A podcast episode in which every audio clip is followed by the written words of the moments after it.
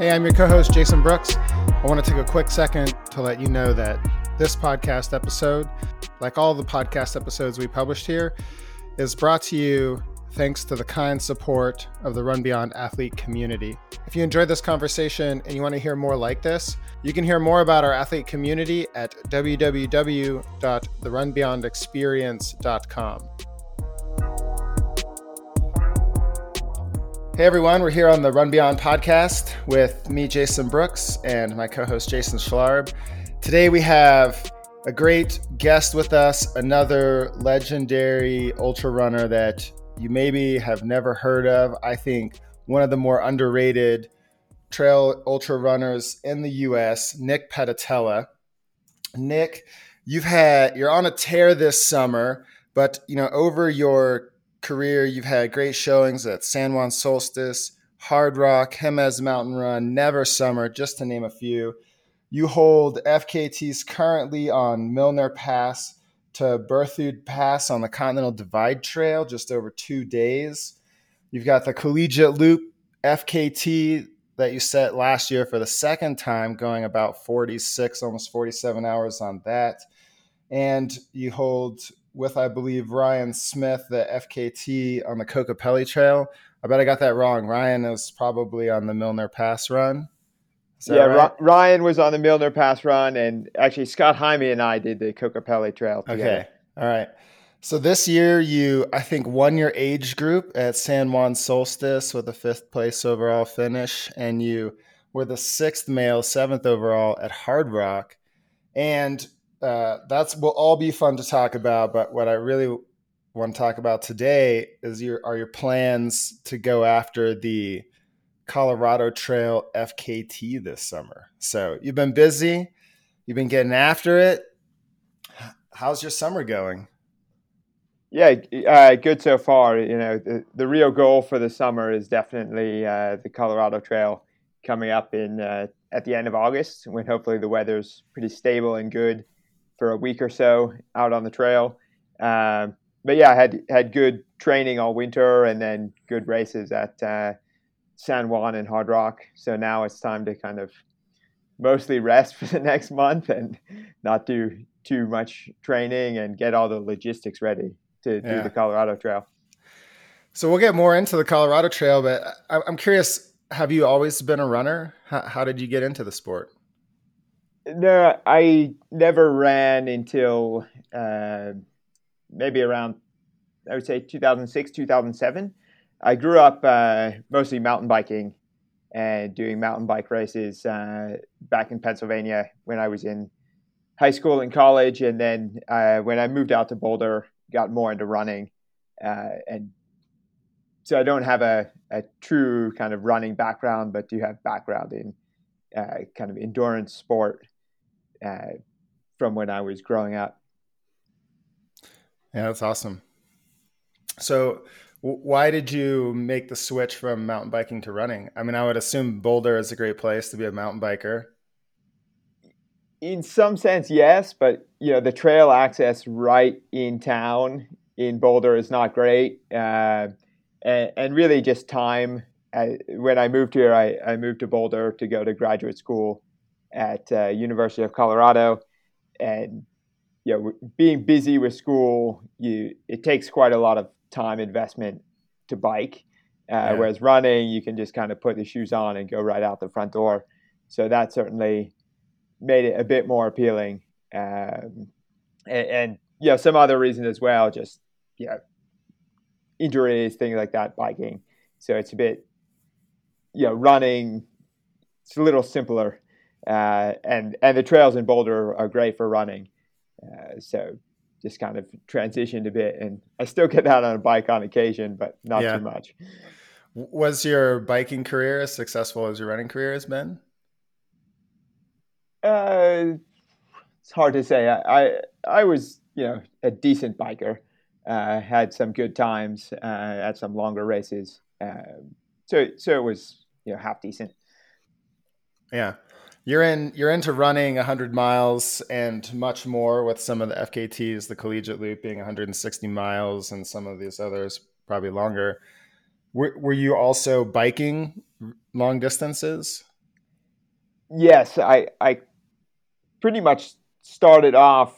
You know, I think I was 16 or 17, and I did a hundred mile mountain bike race. Just kind of, it was a local race, so you get kind of, you know, talked into it by uh, your biking friends, and even at, at, a young age, you know, I had to get, I think, a, a approval from the race director to do it since I wasn't even 18 yet. Um, but so yeah, I, I, kind of started off at a young age doing longer bike races, um, and, and, I think that definitely helped transition to longer running because you kind of learn the a bit of the fundamentals of how to be a little bit miserable for you know many hours and, yeah. and and things like nutrition, things like that. You kind of figure those out biking, which is a little bit easier, and then switching to running, you know, you kind of know the basics and just have to apply it a little different. Yeah. And um, I think you know one of the things that's interesting about you is you work full time. uh, you're at the National Atmospheric Research Center. Did I get that right? Uh, National Center for Atmosphere Research. Oh, so close. NCAR. Yes. yeah. uh, so, are you? Do you are you? Can we call you a climate scientist? Is that a fair label for you? Uh, maybe not quite a fair label. Uh, close, close enough. Uh, I do research on the, the upper atmosphere, uh, kind of what's often referred to as space weather, um, and, and, do a lot of work in that area. Um, but I, I do, of course, have many colleagues who are doing climate science, things like that. Okay. Yeah, and so you've been doing that since you've been in Boulder. Then is that your first job out of grad school? Yeah, so uh, I went to Boulder here, uh, got my PhD in in aerospace engineering, and then was a, a postdoc researcher here at NCAR uh, for a couple years, and then have pretty much been here ever since. Uh, since Boulder's not a bad place to live. Yeah, and how how much does has your like passion for outdoor sports driven your work, your education interests? Is there kind of some overlap there for you? Maybe some, but I do kind of, in a lot of ways, try to keep work and hobbies a bit separate. Yeah. You know, sort of not let them interfere too much. Right. Um, but they inevitably do to some degree. Yeah. Well, I mean, I guess another way to ask the question is like, has your passion for the outdoors fueled like your work passion? I mean, did did you did you kind of like gain an interest in your field of work from spending a lot of time outside, or or were you just inherently interested in, in atmospheric science? Yeah, I think probably a bit more just inherently interested. You know, there's something. It's nice just to do what I would call basic curiosity driven research, right? Where you just you find an interesting problem and you just go after it and find the answer. Uh, and you know, I, I, could probably do that in a lot of different areas that you know sure. I could find interesting, uh, and just sort of stumbled into one. Um, and you know, just like I said, doing something that really no one's ever done before because you're, you know, doing this sort of fundamental research and you can sit in your office and learn something that you're probably the only person in the world that knows. Uh, you, you, don't go out and Google the answer. so yeah, yeah. I, I, imagine space weather is still an esoteric field of work and knowledge. Yeah, yeah. It's it's definitely a bit. I think that's a fair statement. It's often said it's maybe, I don't know, thirty to fifty years behind sort of our terrestrial weather forecasting. So okay. if you can imagine what weather forecasting was, you know, in 1970, that's kind of maybe maybe where we are. So so it's nice, you know, you're sort of in a, a field that's not as well developed in many aspects. So so you really have potential to sort of make uh, improvements and and really learn a lot. That's awesome. Yeah, Nick, you know, I I happen to be uh, in Boulder at CU for um, I was in the Air Force and uh, teaching ROTC, and I, I, think about the same time I went from Colorado Springs to Boulder, and and I remember you know knowing about you and meeting you and back in the you know that period of time, and you really um, you, you're in a special place with you know the Flatirons right there uh, to to be able to trail and and uh, run up you know Green Mountain and Fern Canyon and all those great places. And be in that, uh, you know, have NCAR there with, uh, you know, being able to, to pursue that passion after going to, you know, CU. Um, I, I, remember meeting you. I, I, remember both of us running uh, Run Rabbit Run and uh, I, I, remember the, the the terrible situation of Fred not course marking uh, very well, and you took a wrong turn, and we were all up front doing pretty well, and uh, it was totally not marked at all, and uh, you went the wrong way, and for a, a, a, quite a while or something like that. I remember it just being tragic, and it was like my first hundred, and I just you know, I, it just blew my mind that uh, you had that situation happen to you. Do, do you remember that moment?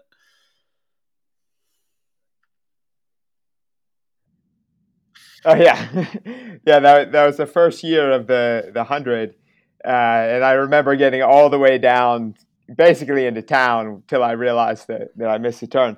But that was one of those, you know, you turn uh, uh, lemons into lemonade or something because I don't know if you remember, Jason, but the, the next day I ran the 50 miler and actually I got a spot in Western States. Um, from the at the time it was a Montrail Ultra Cup race. So in the end, it kind of worked out half decent yeah. for me, but it but it was definitely a bit of a bummer in the yeah. hundred. I, I I I don't know if I exactly made lemonade, but after you know forty or fifty miles, I was in second place behind Dave James, and uh, he, he ended up dropping.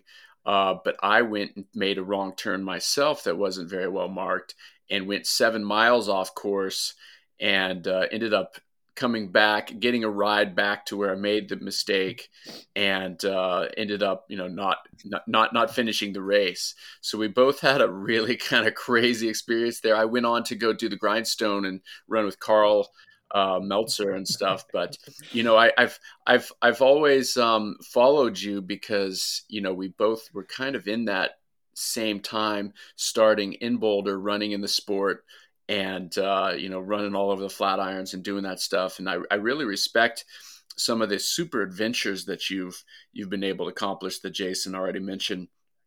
Super uh, super impressed, and then to see you firsthand uh, in this you know legendarily fast hard rock come in and uh, you know crush this race uh, as a warm up for your Colorado Trail was was pretty awesome, man. I'm I'm, I'm excited for for your summer. Nick, uh, you know, I've I've been you know one thing that I re- respect about you is that you have done these super long adventure FKT stuff that uh, I'm too scared to do uh, o- over hundred miles. What was your first? Uh, you know, FKT super long adventure project. What what what started you in that direction, and and and what was that? Uh, what was that um, first run? So I think the first one was the um, when Scott Jaime and I did the Kokopelli Trail, and I forget exactly what year that was. It was maybe 2014 or 2015. Um, and I think that was the first one. And and you know Scott is obviously very experienced on this. He he had the record on the Colorado Trail, and I think doing it with him really gave me. I learned a lot from from him in terms of how to do these sort of longer things, um, and then over time, you know, you kind of learn how to do a, an FKT type adventure, which I think is it's definitely different than a race because you have to have everything sort of organized and make sure you have everything that you might need. Whereas I think, you know, if it was just me, uh, I the first time I probably would have just put, you know, exactly what I wanted, and then halfway through you realize that's not what you want, and uh, you know you don't have what you uh, option B. Uh, but you know Scott knew what he was doing and and really sort of helped and and taught me how to do that sort of adventure. Tell me, Nick, like, you know, one thing that I'm scared of is, you know, like I've done, you know, a, a good bit of 100 mile races now. And one thing that I'm scared of in doing FKTs is, you know, just like you're out there, you're by yourself, and you know that that really tough, difficult, miserable grind, like I'm almost kind of scared that I wouldn't just be able to carry on like the, the motivation or the, the, the drive because there's not a race going on uh, because there's not an aid station every five miles or whatever. What, what how how would you describe the the feeling of the, the difference? Like it, does it take more personal perseverance or is there is it I, I'm just I'm just super scared about you know that big transition, and I, I, think a lot of people just like, oh my god, you know, by yourself or, or doing this project where you're where you're running 160 miles or 200 some miles. How how how does that feel, and what what motivates you to keep going, man? When there's there's not a whole race organization and uh, volunteers and crew and pacers and all that stuff. How how, how does how do you do that, Nick? Yeah, it's definitely a different mindset, I would say. I think part of it is almost treating it as you would a race and just thinking, you know, this is the goal, which is to get from point A to point B uh, as fast as you can, as, as you would a race. And I think, you know, if you go into something with that mindset of, you know, I'm going to get this done and just push through the low points like I would in a race, uh, then you can you can do it. But it's definitely, especially if you go and unsupported or or something like that, it's really a, a bit more of a mental test in many ways. Of you know, you don't have that encouragement from a crew or support uh, or aid station and there's there's no one meeting you there at the end other than maybe you know one person with a uh, toilet paper finish line or something like that to, yeah. to, hold up for you. And so, yeah, I, I think just mentally, you kind of be in that frame of, I'm going to finish this because it's my sort of objective or goal. Is it that much more rewarding when you do finish? It can be, yes. You know, I think so. Last summer, uh, when Ryan Smith and I did this this route, we called it the the Fat 50, and there's this convoluted long uh, name I think on the FKT site, but uh, you know, it was just the two of us, no support for 40, uh, well, 50 plus hours. And, you know, when you get to the end and you know it was just two of you, you had everything on your pack, uh, it's quite rewarding at the end to know that, you know, you kind of pushed through the, the rough spots and, and got it done. And, and sometimes, you know, you put in a lot of logistics and effort that really makes it rewarding because you it's a bit more of a project. Whereas I think for a race, you know, you can kind of show up and you know, you train maybe specifically for the race, but you don't really have to do a ton in terms of learning the course, where everything is. You know, you can kind of do that in an hour or two. Uh, whereas some of these things, you know, you have to spend probably days out learning the route or things like that and it does make it i think more rewarding in the end when you that when you that pride of ownership and that accomplishment must uh must really feel really good nick and i'm i'm really impressed and i'm i'm i'm, I'm a bit jealous and, and motivated to to someday get out and do something special like that so i, I appreciate you uh being an inspiration man. Nick do you find the mental preparation different between getting ready for say something like hard rock or something like Nolan's 14 or the collegiate loop and I, didn't mention you finished Nolan's 14 twice um, in your in your list of great accolades um, and and I asked this as a loaded question because I've I have been thinking a lot about this lately, and I, I think the answer is there's a different approach. But I'm curious about your perspective because I haven't I haven't done the hundred mile racing side of the equation. I I think there's a little bit, you know, a mental. The mental side is pretty critical, I think, especially for something like Nolan's or when you're doing navigation. You know, you really have to be on top of your like mental game. I think if you're distracted by other things or you know you've got like busy work things going on or something, it's just not going to go well. You're just you really have to be really focused um, because I think you know, for a, on a race, you can often, I'd, I'd say, let your mind wander a little bit at times, just because you're you're maybe just following the trail. You know, I you know, like this past weekend, going up Camp-Bird Road for eight miles or whatever it is, you know, you can kind of wander a little bit. But if you do that on, uh, you know, Nolans, depending on where you are, you might get yourself in trouble pretty quick because yeah. you're not going to be where you want to be anymore. Uh, so, so yeah, I think the mental part is definitely different uh, between the two. And, and I find after FKTs, I'm maybe more mentally exhausted than doing races. And this may may partly go back to what Jason said about you know how is the mental aspect different. Uh, that it really does require a bit more like mental.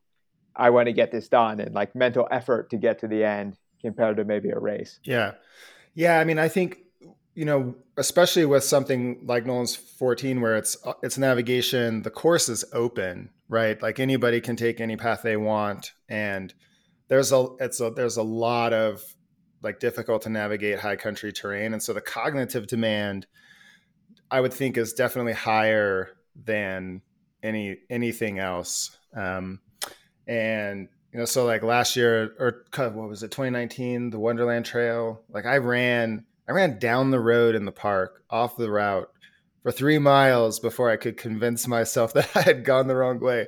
And I had run the whole trail in parts that year. And I just realized like I felt great until that moment. But as soon as I had to solve a problem or like really figure out how to navigate, my cognitive function was shot. Like it was just, there was nothing there. And I'm really hoping, uh, you know, with Nolans, I can just follow the red line and, and I'll be good because I don't know what it, the, you know, that cognitive function, I think are, it just goes down and down and down. And when you're out there for two days or longer, I imagine it only gets worse. Uh, and that's something I want to talk more about that. The, the other part of this, I think is, it is like the mindset, sort of like your mental, preparation going into one of these. And for races, like I get, I'll get nervous. You know, there's like competition. Do I prepare right? Do I have everything ready? Am I gonna have a good day? Whereas with the FKTs, for, for me, there's a little bit more of like a fear element and this idea of confronting all of this uncertainty. And I I have to get to a place where I really accept the challenge and I embrace like the ensuing uncertainty and discomfort and unknown that is coming, which to me seems to be a, a really different experience than racing. And just thinking about like it's this is all on me. You know, even in a race, like you should follow the race course. And, and I like I'm guilty as a race director of of doing a shitty job of marking courses and stuff. But I tend to think like we we have a lot of responsibility for figuring this stuff out in races and then when we get to an fkt like it's a lot more difficult because it's it's all on you to figure out whatever it is and whether it's an fkt or not right just some adventure that you're on um and and so i guess uh, like did you when you first started doing this sort of thing was there this like like has your mind i guess mindset changed over time as you've gotten more comfortable with running adventures on your own, getting out doing these FKTs, spending a lot of time in the wilderness, um, or or is there still like a same kind of like preparation, a rite of passage almost to go after something like this? It's changed a little bit just in terms of like comfort on that sort of terrain, but I certainly agree with you a, a lot that you know the I would say mental part, I think often you're doing these sort of adventure runs or FKTs that are a bit more maybe like at the edge of your ability. Mm-hmm. So there's a, a lot more uncertainty of whether you're even going to get it done. You know, I even a, a hard hundred like hard rock. I've done enough hundreds now that it's like you're pretty confident you can get to the end. Uh, unless something goes wrong, you you know you could get injured, but you know, maybe it's not as fast as you want, but you kind of think, okay, I can get there no yeah. matter what.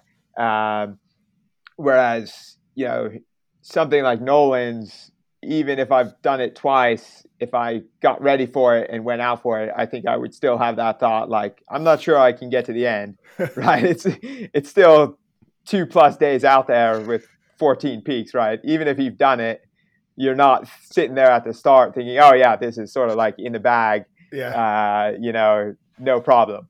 So I think that element of like you're doing something that's really challenging you a bit more.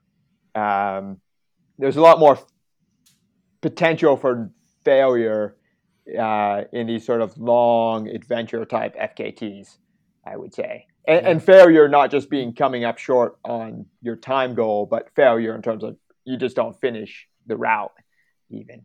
Yeah. So then on the on the cognitive side of it, you know what what was your experience like the first time you spent 48 hours just moving through space out outdoors uh, and and has it has that changed for you over time like have you have you been able to learn and better manage your cognitive function for those extended periods of time throughout the years yeah, so so I think the first time I was out for that long was on the uh, collegiate loop. The first time I did it, and yeah, my my brain kind of turned to mush. And I remember at one point, the second night, being convinced that I was going the wrong way on the trail. Like somehow I got turned around, and I I was like, oh, I, I'm going backwards, and I was like, you know, this just doesn't seem right. Like I'm, I'm going the wrong way. And, you know, you pull out your phone and you're like, no, I guess I'm going the right way. Um, so yeah, I think, you know, your brain does sort of cognitively, your abilities really go downhill. Um, and just, I think that's part of the challenge as well, right? Being able to keep your sort of cognitive ability together, still navigate things like that. Um, but, over time, I think it's gotten a little bit better. Um, partly just learning how to manage the sleep deprivation and sort of come up with strategies in terms of you know when to use caffeine, things like that, to really kind of make things as kind of minimize the degradation mentally. Uh, so that's helped, but but I think it's still you know by the end you're mentally a bit shot you know you're yeah so so uh, what are your key strategies then for managing cognitive degradation last year what i what i did uh, for the two sort of you know outings that were multiple days was the first day try to really not do much caffeine at all um, and and just you know not do much and then at maybe a little bit, you know, at night, the first night, and then really towards the afternoon of the second day and and into the night, then just take you know most of the caffeine then. So it really kind of had a seemed like it had a, a much more effect. And then going into the second night, you know, if you can, it seemed like just taking a, a 10 minute sort of sit there quietly with your eyes closed to kind of just relax your brain for a, a little bit just so it get just to give yourself a mental break not necessarily fall asleep but your mind just kind of doesn't have to think for 10 minutes uh, and that really seemed to help you know I, I, tried that last year and and i kind of came out of that 10 minutes mentally pretty refreshed. I, I wonder, you know, I, I play games or, or people play games with their mind, you know, to get through a hundred miler. Is is it like getting you know at your doctorate or master's in in in that kind of like you know mantras or staying positive like or, or is, it, is it is it fairly relatively the same as as you know running Hardrock or or a faster 100 miler like i kind of just you know as a, a non-experienced longer than 100 mile or you know longer than 27 hours for me was there are there special tactics to keep yourself motivated and positive? positive and uh, you know you just mentioned the the 10 minute break and I, I love that i've never done that Um, but I, I, know that you know I'm busy with math and, and thinking about the next aid station. Is there, is there some difference between you know something like Run Rabbit Run or an easy 100 uh, easy, uh, you know, a 100 mile race and you know doing something that's you know longer than that? Uh, first, I'd say there's definitely no easy yeah, hundred mile I, race. still, still definitely hundred miles. Uh, the, I think it, there is, you know, they're in many ways similar because I think you can still set those sort of micro goals for yourself. Uh, you know, with something like Nolan's, it might be okay. I've just got to get to the top of this peak, or you know, off this peak, um, and then yeah, you you kind of set yourself these mental sort of points along the way as kind of mini objectives like you might do for okay. an aid station. So just just bigger scale than maybe it would would be the way you describe it because I'm just I'm just you know like a lot of people listening you know that's scary. It's yeah. big. It's I, crazy. It's longer. It's like how is, is, it the same? How do I do that? And and you know that's that's just a lot there. But uh, I appreciate your perspective. I, I, I definitely like the the idea of that 10 minute quieting because I do know like, you know, in a hundred, you know, people or even in a 50 mile or even a hard workout, sometimes you're just like, you're just so focused or so stressed or it's so hard or, or, you know, you're so like anxious,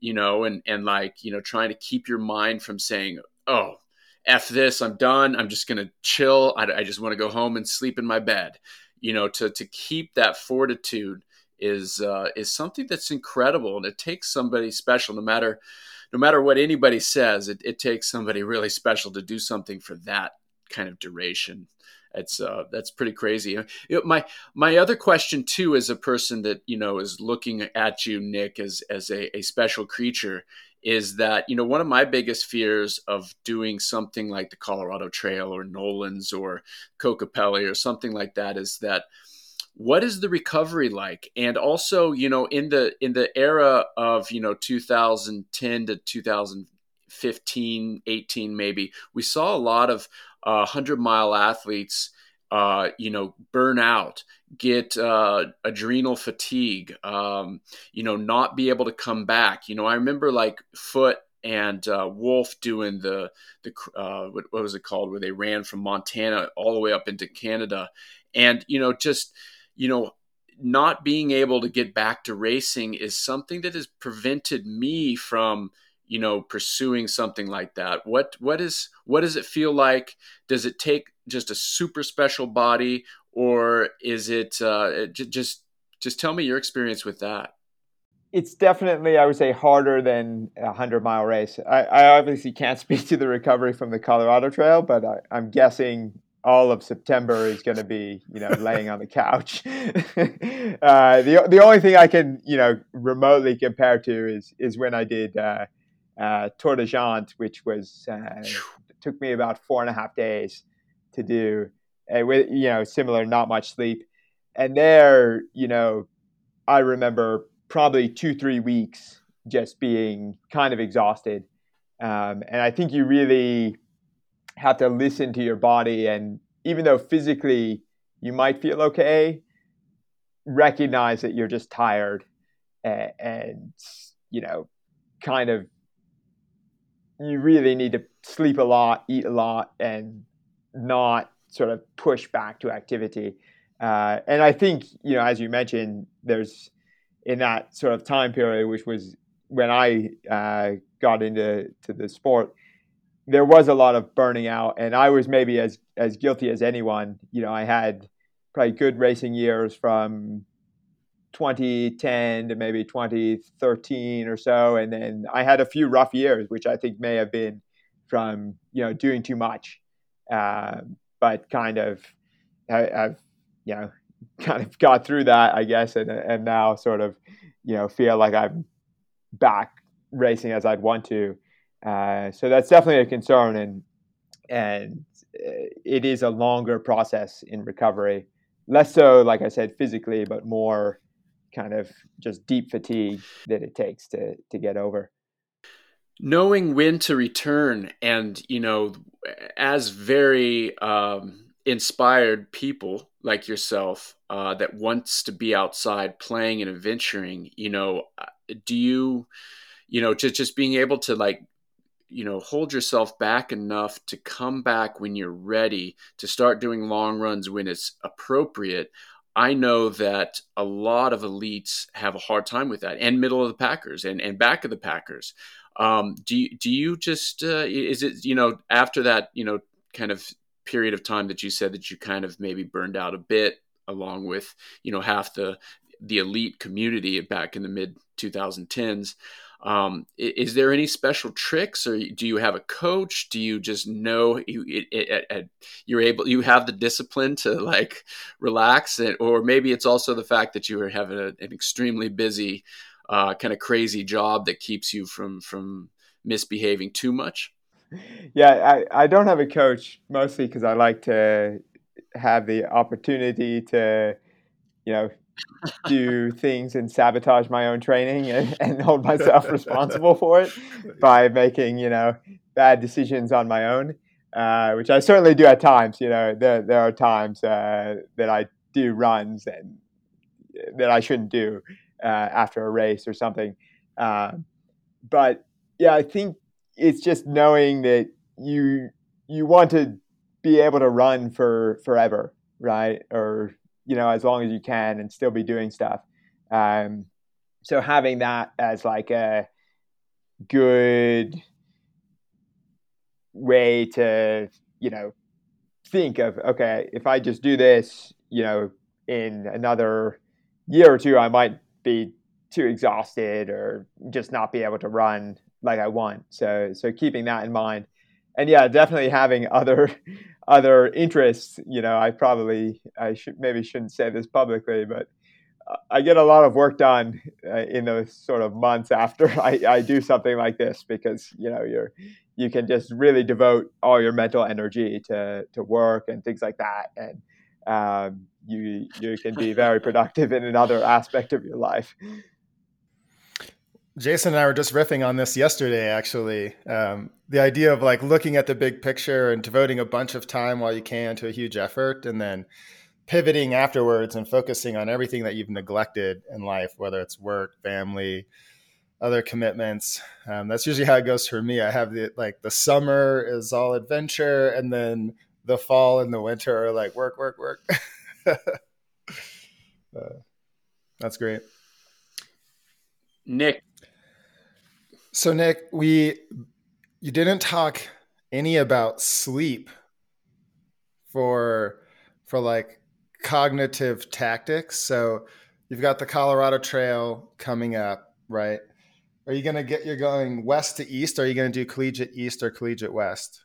I'm gonna do collegiate west. The okay. uh, the slower, higher, more difficult route. I'm not sure that I, I might be tempted to make an audible when I hit the intersection, but the, the plan is definitely to do the west side. Okay. Well, that's that's eight days, so you've got to get under eight days and thirty minutes. I I imagine. I guess I know I have insider trading information here that sleep is definitely part of the equation for you, maybe as much as five hours a day. Um, what are you What are you thinking about for this? You know, you're you're about to uh, what quadruple your your longest effort. So how are you thinking about managing that that mental game, the cognitive function, um, and just keeping yourself like alert and going throughout the period? Yeah, like you said, it's it's going to be a lot longer. So you're somewhat just gambling on what might work.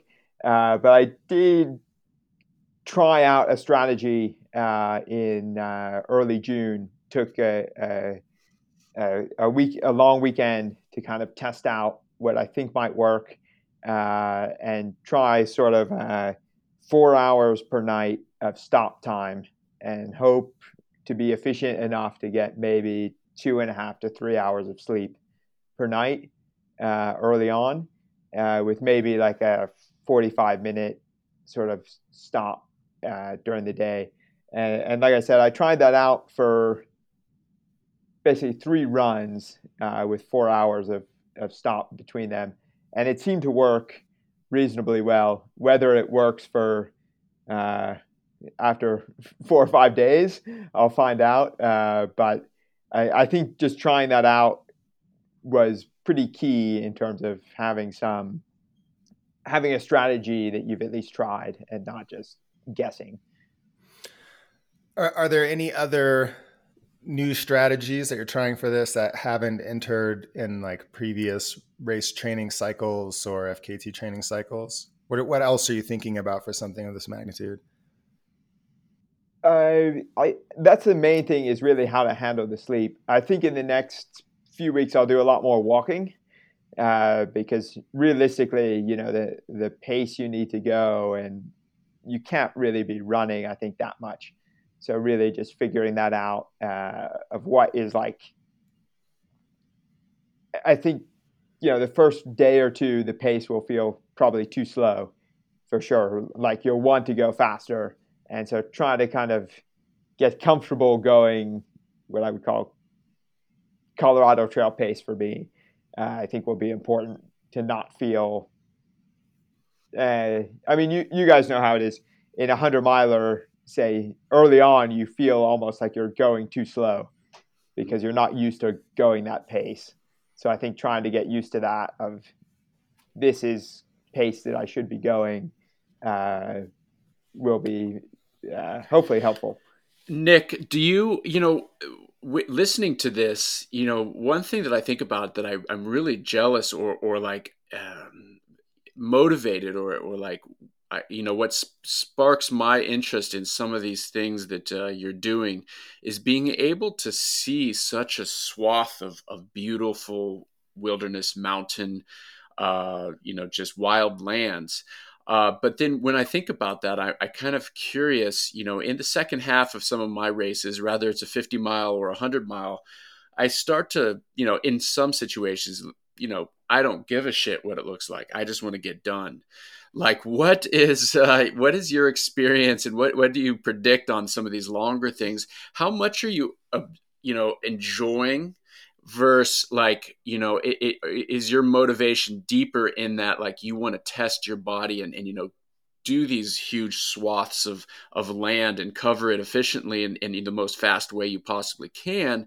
versus being able to be like oh i really love this you know waterfall or this little creek or you know this this uh, you know, grove of aspens like I, am kind of curious like what you know even in Tor des Géants, like you know i think that's one of the most beautiful the aosta valley is one of the most beautiful places in the world. But I kind of, you know, wonder when I watched you or, or Luke Nelson or some of my friends do that. I'm like, how are you really are you really enjoying it after you know 80 miles 100 miles you know 150 miles? Uh, sp- speak to that a little bit. I'm, I'm really curious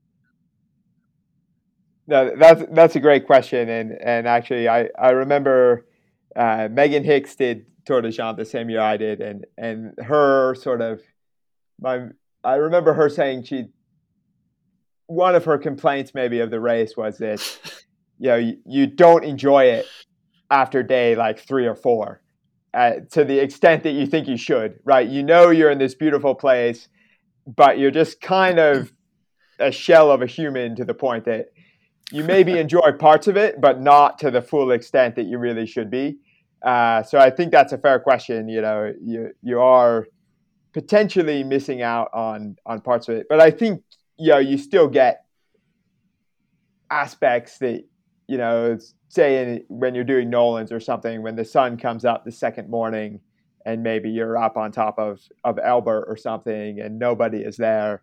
You know, you you still appreciate that in, in many ways. I think the beauty.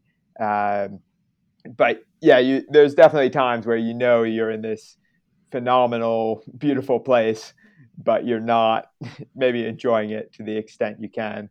Uh, but I think one of the things, uh, depending on the route, if you really need to do a lot of scouting or things like that, you'll see a, a ton of beautiful places that you pr- might not have ever thought to go to or have seen before. Uh, like last summer, when we did this um, route on the Continental Divide, just learning the route, you know, it's basically in our backyard. right up here, you know, in the Indian Peaks uh, and, and, James Peak Wilderness and Rocky Mountain National Park. But there was a ton of it we had never seen before. But scouting it, you know, we saw all this stuff that we had never seen. So, so you do at least get to see it uh, maybe in advance, and then on the the day of, you maybe are a little more focused on just getting it done. The second part of my question there, it must there must be a large part of your motivation of of seeing what your body can do testing kind of having that you know crazy adventure even if you you didn't really appreciate or notice to the degree of the beauty that that you you know would normally is that a big part for you to to see that? I mean to i mean it's just so crazy and you know like how many humans do that you know? It, is that a big part for you? How does that feel? And how does how, how is that motivation? Yeah, there's definitely motivation to see you know what your body can do, right? Otherwise, yeah, I could go and do the Colorado Trail in two weeks or something, right? If I just wanted to to go out and I mean, two weeks would still still probably be pretty hard, but right, it wouldn't really be pushing the edge of what you can do. Uh, so I think trying to go as as fast as you can, similar to a race, right? You're trying to see what your body can really do uh, and and that's why you're trying to go fast, and you you maybe give up some of the enjoyment by doing that for sure. Have you had any profound realizations or, or like moments of intense clarity during some of these longer efforts? I don't know if that's profound, but you do definitely get in like a it's a different mindset because you are just so focused on what you're doing right at the time and you know, everything else sort of goes away, uh, which can be quite nice to go out for two days when you're really thinking, you know, all I have to do is just keep going forward and, and think about this route. And you're not thinking about, oh, you know, what am I gonna like stop at the grocery store on the way home from work or like, you know, what do I have to do this evening or tomorrow? You know, you're just focused on one thing. Everything else just goes away uh, which, which, that is great. I think you know in, in, sort of modern life where you always have stuff going on to not think about any of that stuff is is really nice. Yeah, I think about like a silent meditation retreat or some sort of like intense focus on the present moment for extended periods of time. And and if you've if you've read anybody talk about their experiences with uh, uh, intensive meditation retreats there there are these you get into these like really deep you get you get so deep into introspection into the mind and question and thought but at the same time so much separation from it all and over the past couple of years of um, being out here and scouting the Nolan's route and spending a lot of time in the high country and you know 12 hour days and stuff like that has been I've had a lot of opportunities of, of just like deep introspection and disconnection and quiet. Um, it's been it's been really interesting, and I do notice that you, like especially after you get going on it, you know, you're you're a few hours into it or whatever.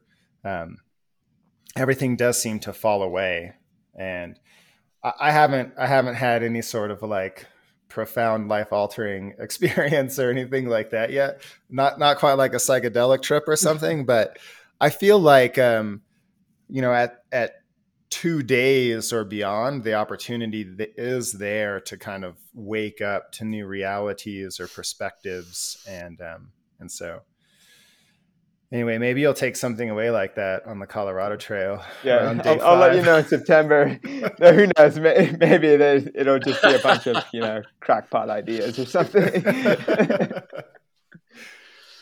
One thing that I just keep thinking about, Nick, is that you started in 2006 or seven, I think you said, running ultras. And here we are in 2021, and you are planning the most heinous, amazing, outrageous projects. And I just, I just, I just wrapping my head around your longevity and able, ability to to keep competing, uh, be elite, and also do these monster projects. Uh, you know, I, I p- part of me thinks, okay, you have some super magic, like uh, you know, training uh, discipline, uh, in touch with your body, kind of superpowers. But also, you you your your body must be just absolutely fantastic, man. You you, you are really designed and built for this, and it's it's really really impressive, and it's really awesome to see somebody do that for you know a decade and a half. So I I I, uh, I commend you and I, I salute you as a as, as, in a sport that we don't necessarily always have the best longevity at the elite side. That uh, you figured that out and you are an example of somebody that can go and do this stuff and keep doing it and show up in Hardrock and get sixth place. So cheers to you, man. I, I, I it's it's pretty impressive, man.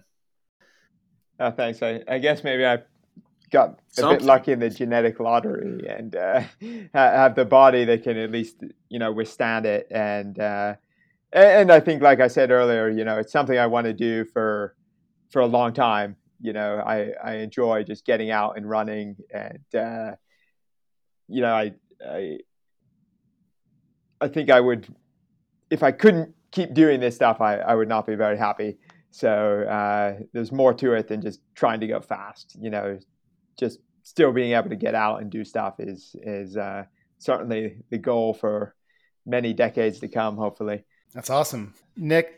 This has been a great conversation. We really appreciate your time and the insights. If anybody wants to follow you, what are the best ways to follow you in general? And how can folks follow you on the Colorado Trail this August? Uh, I'm not too active on, on social media, I'll, I'll fully admit, but I do have a, an Instagram account and, and am on Strava. But I think every run on Strava just is called Morning Run. So yeah, I can tell you, I can tell you how engaged I am there. Um, uh, you know, that's sort of my style, I guess. But but yeah, for the Colorado Trail, I, I will be carrying a, a tracker um, that will. I, I can probably give you the the link there for that. Uh, I think it's it'll probably be whatever the Garmin InReach is, and then it, the account's just my name, Nick Pedatella, uh, and I think it's share.garmin.com or or something like that. Yeah, I can I can pull that off of. I think it's on the FKT website, so I'll pull it off of there, and, and I'll put it in the show notes if anybody wants to follow that, and uh, and maybe we'll we'll post that on our social media at the Run Beyond Experience uh, this August as you get underway there. Have a great day. Good luck with the rest of your training for the Colorado Trail. And uh, I, I personally really look forward to following along. Cheers and congratulations to a wonderfully successful summer so far, Nick. And we wish you the best of luck on the Colorado Trail and, and look forward to following along on that. Yeah, thanks.